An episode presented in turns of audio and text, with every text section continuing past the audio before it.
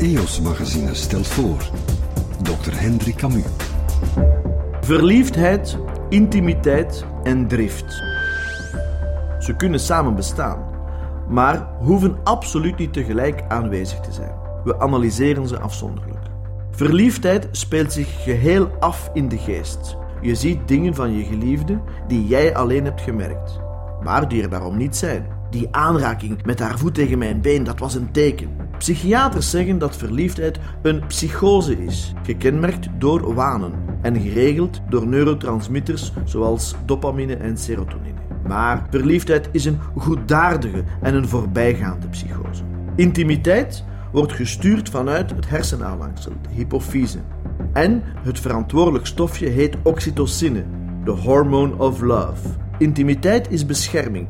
Vrouwen na de bevalling maken het in grote hoeveelheden aan om hun baby te voeden, te verzorgen, te knuffelen, te beschermen. Mannen maken ook oxytocine aan om dezelfde reden, zij het niet zoveel als vrouwen.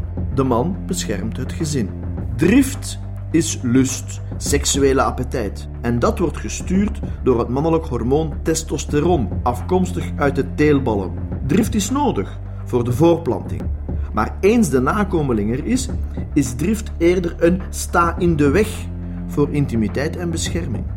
En nu blijkt uit onderzoek dat mannen die veel oxytocine maken, minder testosteron produceren. Vertaald wil dit zeggen dat beschermende mannen met veel intimiteit minder driftig zijn.